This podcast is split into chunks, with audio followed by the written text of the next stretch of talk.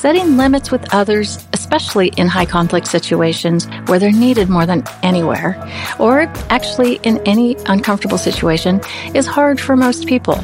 So we've created a place to learn how to do it in our virtual live lab where you'll meet live one on one with one of our coaches to learn how to set limits.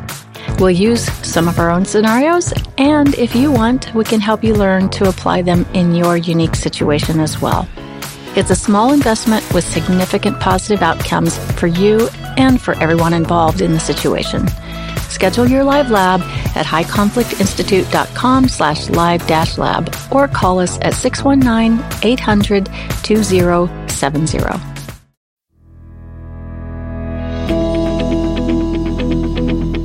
Welcome to It's All Your Fault on True Story FM, the one and only podcast dedicated to helping you identify and deal with the most challenging human interactions, those with someone who may have a high conflict personality. I'm Megan Hunter, and I'm here with my co host, Bill Eddy. Hi, everybody.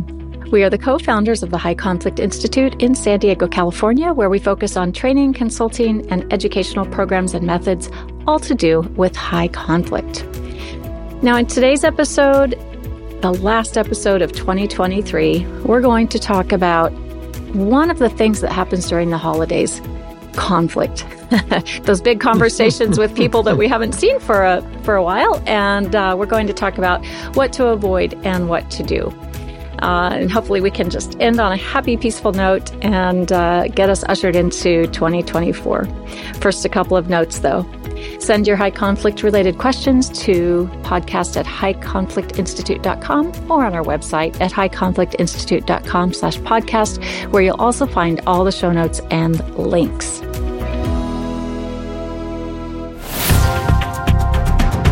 Okay, Bill. So I think it's no surprise to anyone that holiday gatherings or any kind of uh, gatherings at any time of the year when we're around people that we aren't usually around.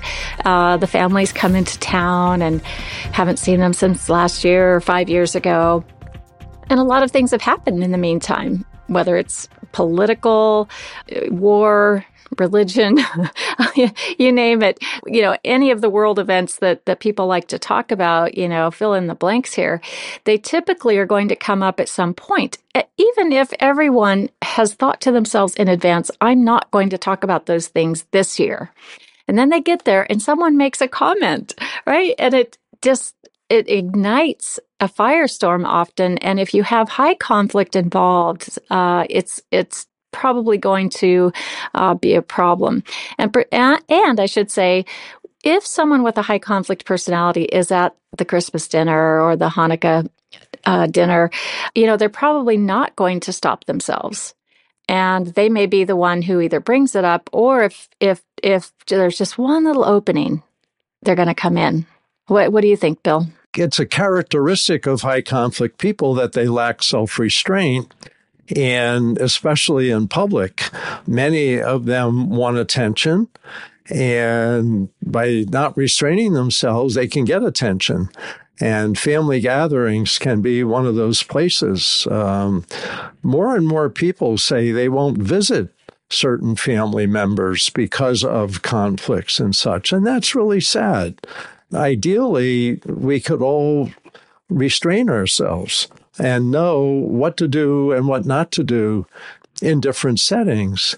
And so I think most people, you know, the statistics seem to be like 80 to 90% of people are reasonable people, meaning they're reason able. They think it through and they go, I'm not going to respond.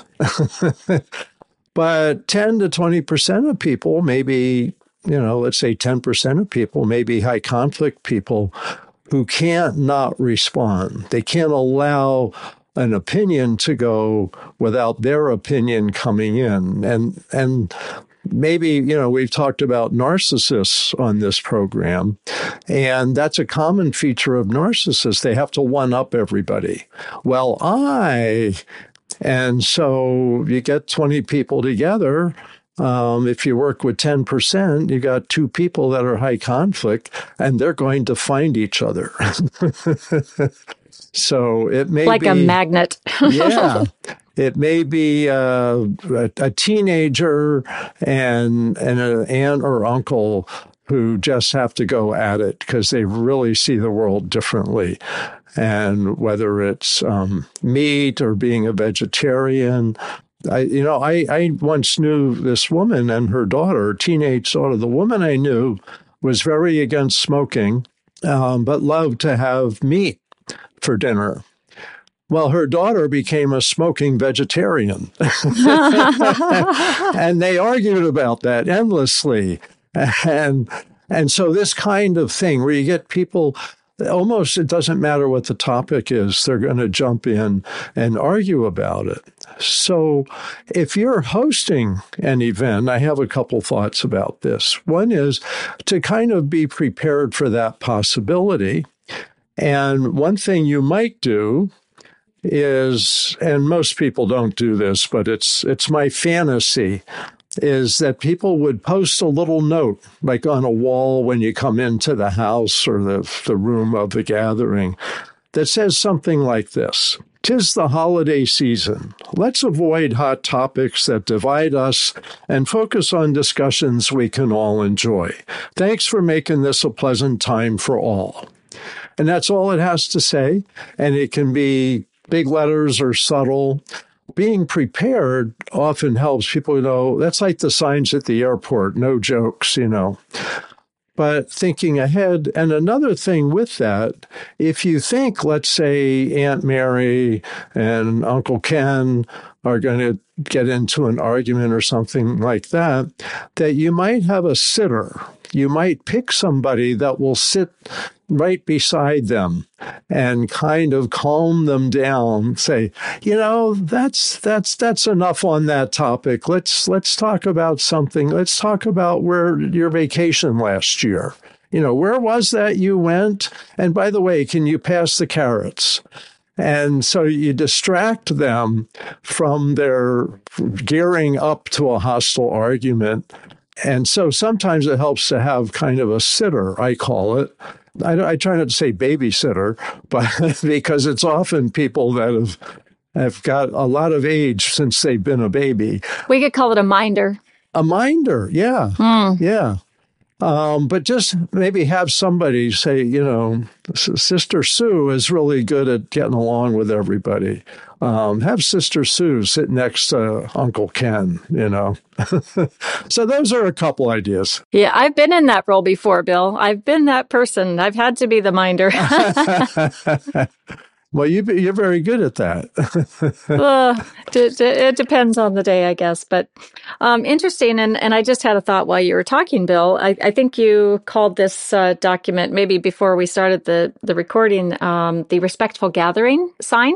Right. Respectful gathering policy, which is a takeoff from the respectful meeting policy we actually developed for a high tech company that could be posted in a similar way. So I think what we'll do is we'll create that sign and we'll for all of you listeners, we're going to put that in the, the links for this episode.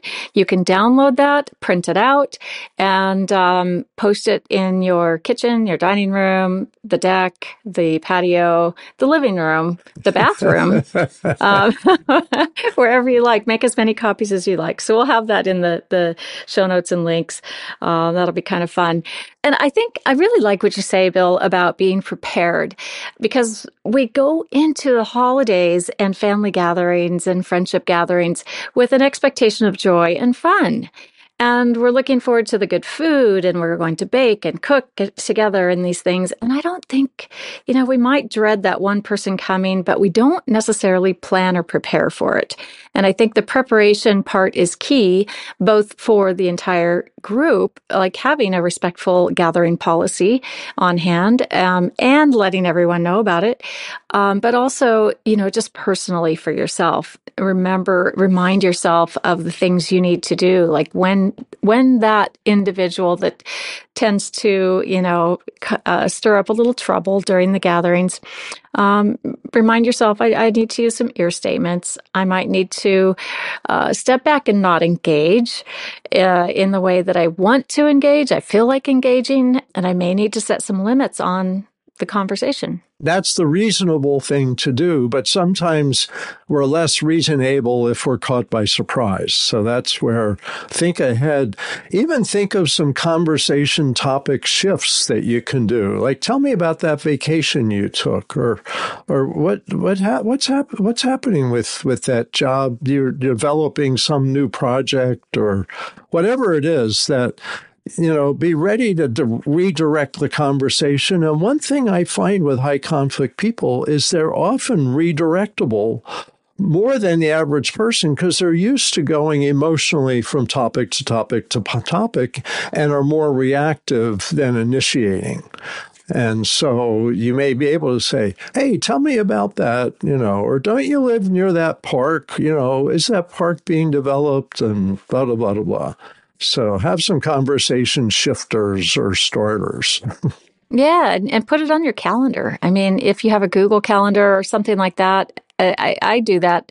You know, people may think it sounds ridiculous, but if I know I'm going to have a meeting with someone who typically gets under my skin, um, I'll just put a reminder on my calendar of what to do and what not to do, what to avoid, and that way it's it's just on my mind and I won't get attacked. And I, I, honestly don't get as bothered. I don't let it get under my skin because I am prepared for it. And it takes practice. It doesn't all come in one day, but, but you can, you really get better at it and it's very empowering. Yeah. You know, it, it, just got me thinking. One of the things we teach in our New Ways for Families course is giving yourself encouraging statements and practicing giving yourself those encouraging statements while people are talking to you saying nasty things. And, and what, what people have found is they don't hear the nasty things as much because their encouraging statement is what they're hearing in their head. And so you might think of something you can tell yourself when someone's trying to start getting you into an argument, like, I'm not here to argue about that. Just telling yourself that. You can just be silent for a moment. Go, I'm not here to get into an argument. I'm not here to get into an argument. I'm not here to get into an argument. And and then just change the subject. and and say, you know, even things like I can survive anything for 15 minutes. I yeah, can survive anything one. for a day. Although I, I said that once about um, a couple of particular guests. I can survive anything for 10 days. Turns out I couldn't. yeah, that's pushing it. that was really, really pushing it. But I think if we want to have a positive, joyful time with family, it's possible. It may be a little challenging, but but just remind yourself to do it. Put up that respectful gathering policy, and um, you know, don't feel too badly if if someone does bring some some awful things up. But you can say that's. Uh, probably not the best time of year to be talking about this, or whatever will come to your mind like that to set that limit. And keep in mind that if you really do want to discuss these topics, do it one to one without a group of people around. Because when there's a group of people around, people tend to pitch to the audience and people split into factions. And what we've learned about polarization is polarization increases when groups talk to themselves and decreases when individuals talk to each other who have different points of view.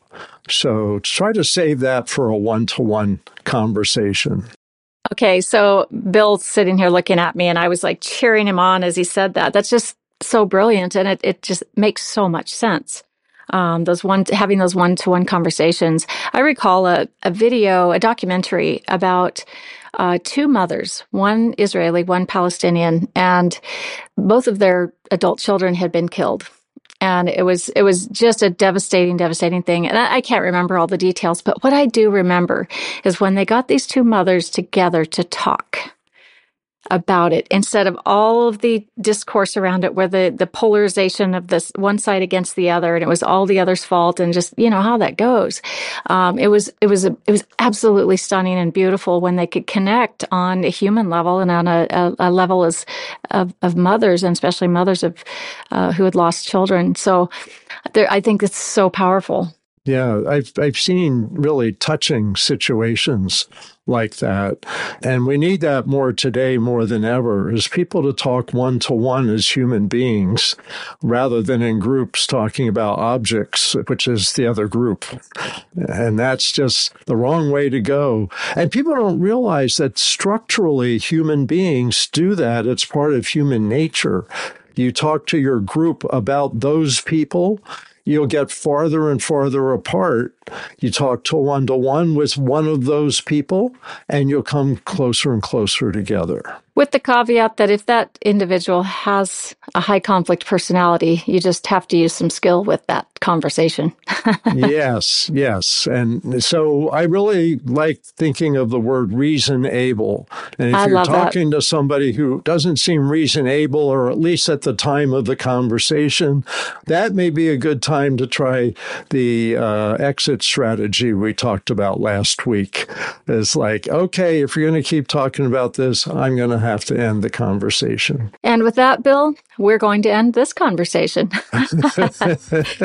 well, have happy holidays.